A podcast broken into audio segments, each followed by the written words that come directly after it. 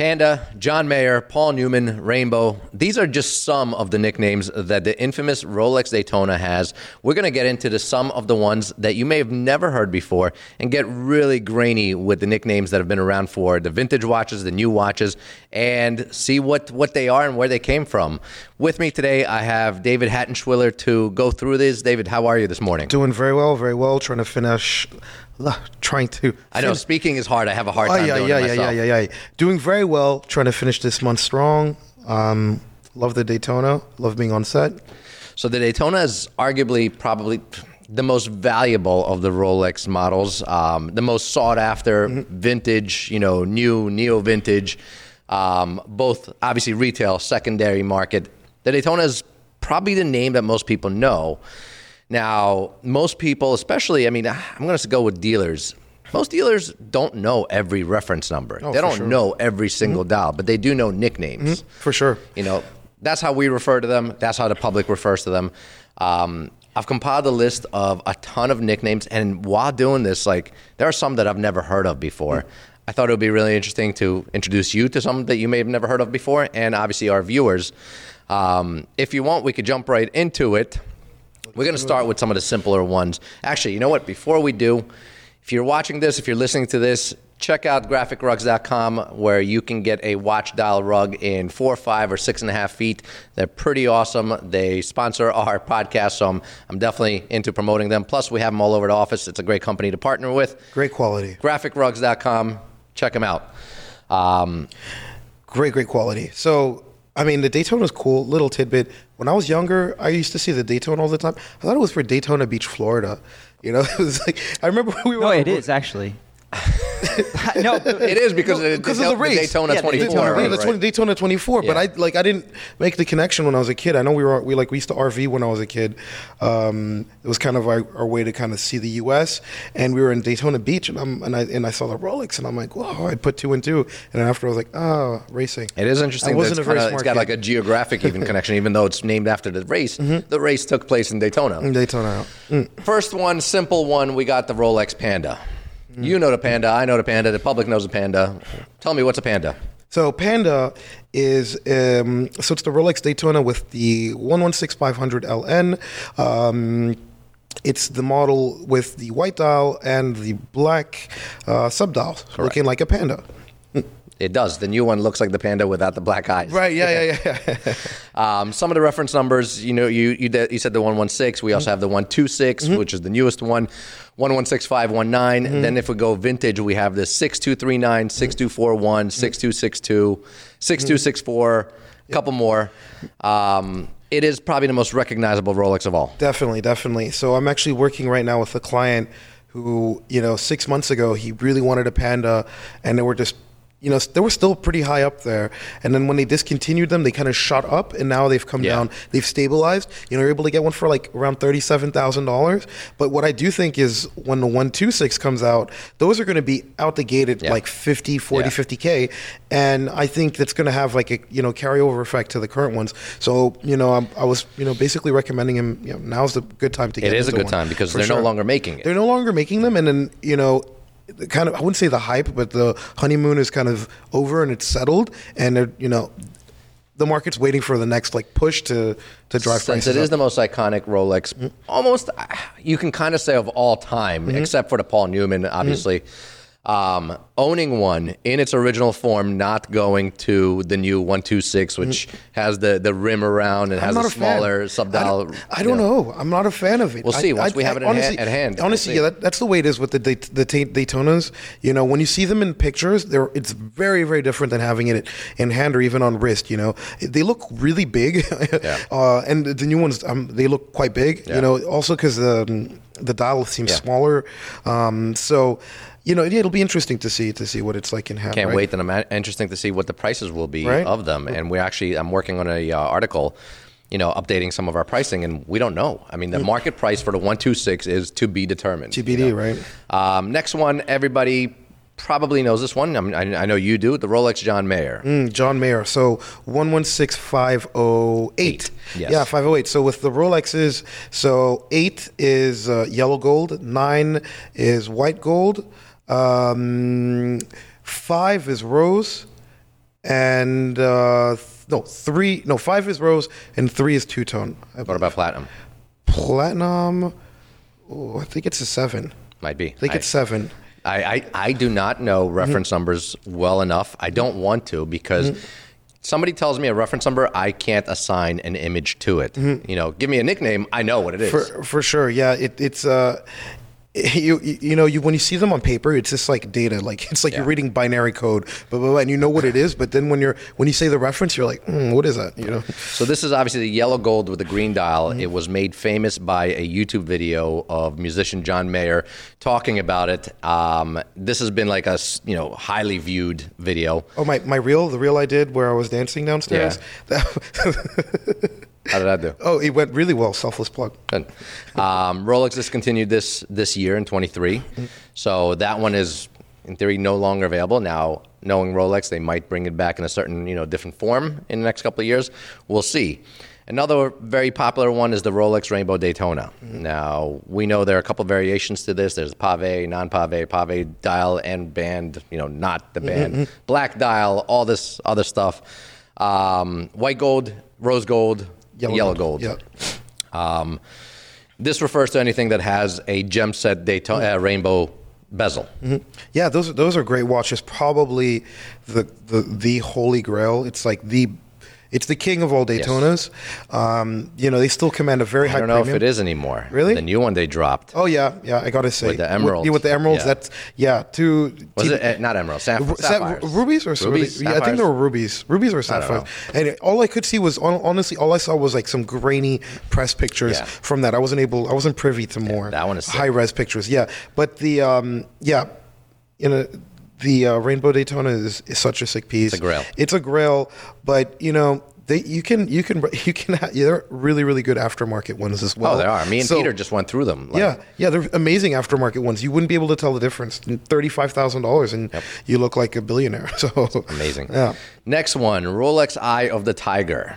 Hmm. So the Eye of the Tiger is a nickname given to the yellow gold Daytona, reference number 116588 TBR. Introduced in 2019, it's an off-catalog piece. Um, obviously, gem set, you know, Daytona with baguette diamonds, you know, uh, set into the bezel, black lacquer dial intertwined with diamonds. Um, there is a difference between the eye of the tiger and the leopard, and we'll get into what the leopard is, but I always confuse the two. Um, I guess we can say it right now. The leopard um, is, I mean, the reference number for that is the 116598 SACO, the SACO, because it has the cognac stones ar- in the bezel, but it also has the band that's like leopard print. It's like the, the crocodile leopard print. yeah. band. It, it that that's a really really serious piece. And as well, you know, we've actually turned down a few of those because it's very easy very easy to um, to make. Uh, on the in, like, make aftermarket, right? So people don't really know what they're what they're getting. So it's better to just we stay steer clear of them unless they're coming from really trusted and reputable reputable sources. Do you know what SACO stands for? Uh, Sac- I learned this while researching Saco, this. It's uh, Saphir uh, and uh, Cognac. Cognac. Saphir Cognac. Yeah, there it is. I, that, I thought that was awesome. So you have the SA from the sapphire, you have the CO from the cognac. It just means cognac dial sapphires, you know, around the, the bezel. Um, next one are the Rolex Beach Daytonas, which you know we've had the pleasure of, of pretty much seeing every single one of them. They come in typically four colors. You have yellow, pink, um, green, the, green, the green, and, and, like the yellow. the Tiffany, like And the, yeah, the, the yeah the Tiffany blue, um, what is it called? Turquoise. turquoise, yes, blue. yes, yes, yes. Um, made in 2000s, colorful dials, matching colorful straps. and like a lizard skin strap. It's uh, super interesting. Yeah. yeah. And those, it's funny to still see those, you know, new. You know, like they've never been worn. Mm-hmm. We have the we have Yeah. the new old stocks downstairs. I just had to take a picture of them next to the Tiffany OP that we had, and uh, it- those are those are perfect summer watches. They are so Oh, they are. so cool, so cool, and so timeless. It just really shows. It's a testament to how timeless the Daytona is, and how you know it's basically a canvas for all these ever changing trends. Absolutely. Um, so it's yeah, it's love love the Beach Daytona. Next one that we're talking about is the Rolex Zenith Daytona. Now, Mm. this is thrown around quite often, and people always, you know, I, I mean, personally, I assumed, okay, it has a Zenith movement, Mm. which is 100% correct. Uh, made from 1988 to 2000, they had the Rolex. Uh, the, they had the El Primero um, 4030 caliber movement inside. Um, any reason? Do you know why Rolex used the El Primero movement? Is it just was that just the standard? the- well, the El Primero is just a very robust chronograph movement, right? So, um, I guess rather than, you know, you know, draw funds from you know their marketing and other departments, they were outsourcing a lot of movements. Um, and just the way Tudor does with uh, ETA or Valjoux, um, just a, a way to you know use a tried and tested uh, you know product and basically license it and use it in in, Okay. in their own movements. And then they made on made their own in-house movements. Correct, With yes. 4130 and 4131. Um, next one we have is one that's rumored to have only been made. You know, there's only been 10 of these. Um, that is the Rolex Chairman Daytona. The official reference number for that is 16528. Supposedly. It was produced in 1991 for ex- high-level executives at Rolex. Never actually released to the public. It's yellow gold with a galvanized ocean blue dial. Um, again, only 10 of these supposedly exist. Um, they are researchable. If you Google it, you will find it. Have any have any ever gone to market or au- well auction? I have not seen it. I have not seen any information about that. I haven't seen any any value on them, so I don't really know whether to have. Interesting. Yeah. Um, this is one that stands out. You know, it's again not something you've never referred to a watch as the Chairman Daytona, but I'm sure if we got one, you would. No, no, you for- would learn. right. you know. Next, have you ever heard of the Rolex Patrizzi? Of course, yeah. I sold a Patrizzi to a very good friend of mine, a childhood friend who lives in Dubai right now, and uh, Patrizzi Daytona. So it's the gentleman who who started Antiquorum, Os- right? Osvaldo Patrizzi. Os- Osvaldo Patrizzi, yes.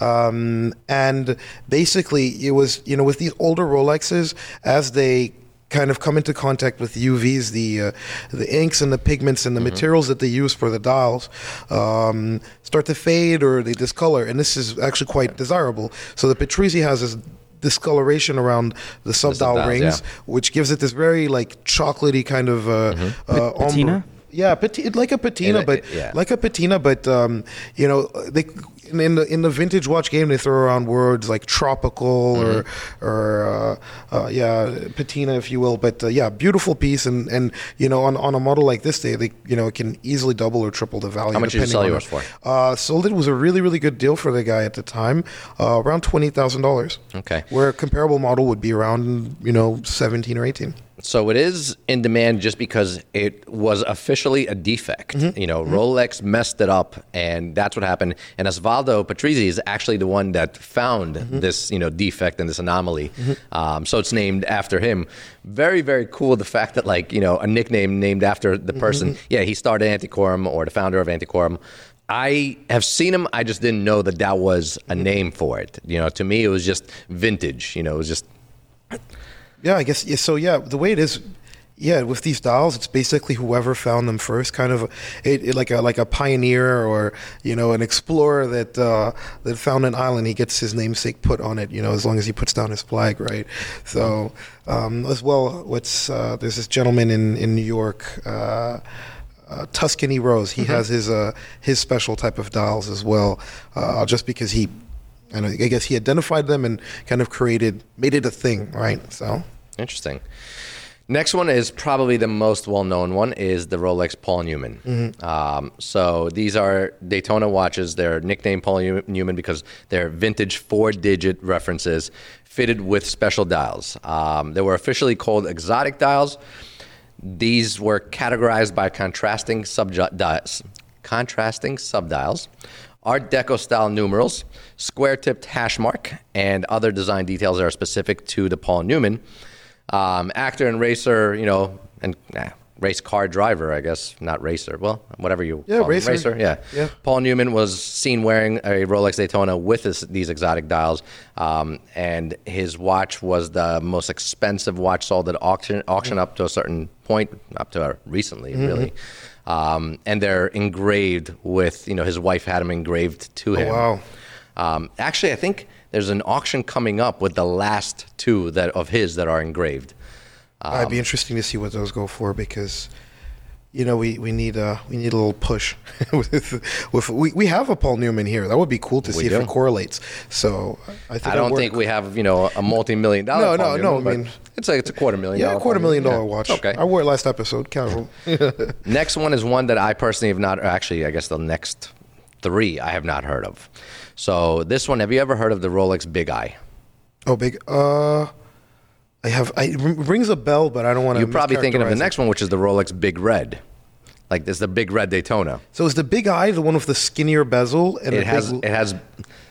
And again, bigger is a very relative term because Yeah. you can't see it. You know, I can't see it, but it has bigger subdials than usual. The the changes are so minute and uh, and uh, evolutionary that uh, it really does take a uh, a very keen eye and uh, a very passionate uh, uh, enthusiast to Yeah. to be able to to kind of decipher all of the the changes. So this episode is a part of a series that I'm doing about nicknames of Rolexes. The entire list is so long, I broke it up into a numerous episode.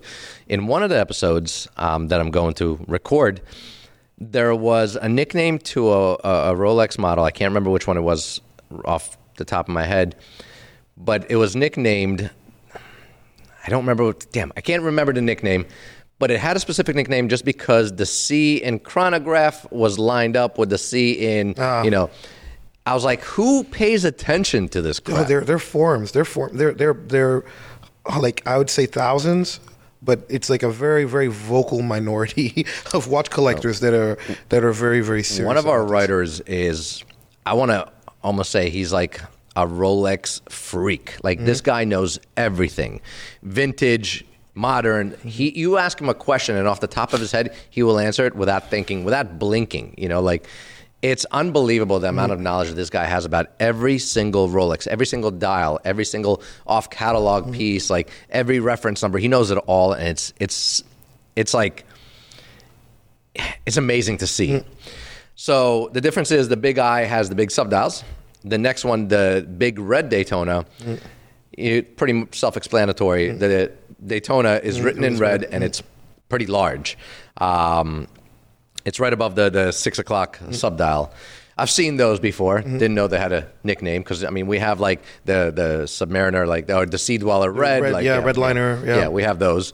Single red. Single red, yeah, there you go. Double- double Single red red, sub. Um, then we have double red, yeah. One that I haven't heard of, uh, our second to last one is the Rolex Solo. Have you ever heard of the Rolex Solo? Rolex Solo. I'm not familiar with that piece. Does it have anything It is to do with Star extremely Wars? rare. It's the vintage reference number 6240. Um, all it has on the dial is the ro- word Rolex. That's it.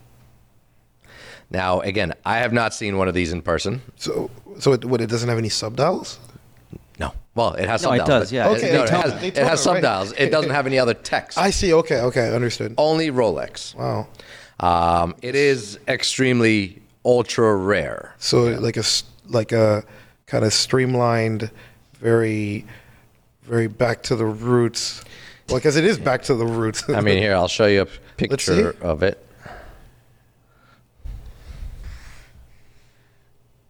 oh wow, I like that. It is cool, right? That is cool. Yeah. It's very minimalistic, very clean. It reminds me of kind of like one of those Singer Porsches, you know, Yeah. like the way that Yeah. it's just very pared down and and and it like it looks like it almost looks like it could be a custom, right? Like done by artisans, Artisans, de yeah. Or something to kind of really get back to that. I mean, I would, I would probably get one of these. Yeah, definitely. That that's a flex. Like Our it. final one is one that you probably have heard of, maybe uh, the Rolex John Player Special Daytona, GPS. no, let's see. the the JPS. Oh, the GPS. Yeah, of course, of course, of course, of course, of course. Yes, this one. So the JPS is an acronym for John Player Special. What makes John Player Special special? um, 70s era John Player livery found on Lotus Formula, Formula One cars. Uh, the Rolex John Player Special refers to vintage yellow gold Daytona watches, reference 6241 and 6264, with black bezels and black dials with gold subdials. We have a JPS outside. well, a, Yeah, a quarter of one. A quarter of one. A quarter of one. On the Formula One car, we have Oh. the, yeah, the John Player Special livery. That's true. Yes, we have. we There's a lot of stuff We have the on. we have the car. There's a car. Yeah. Yeah. So that's the last one. And again, JPS is probably a better way to refer to it. But Mm-hmm. just so our viewers and, and, and listeners can understand, John Player Special is what it's named after, you know, the John Player. Cigarettes, right? Huh? The cigarettes, the John Player. I don't know. Is that was it a cigarette brand?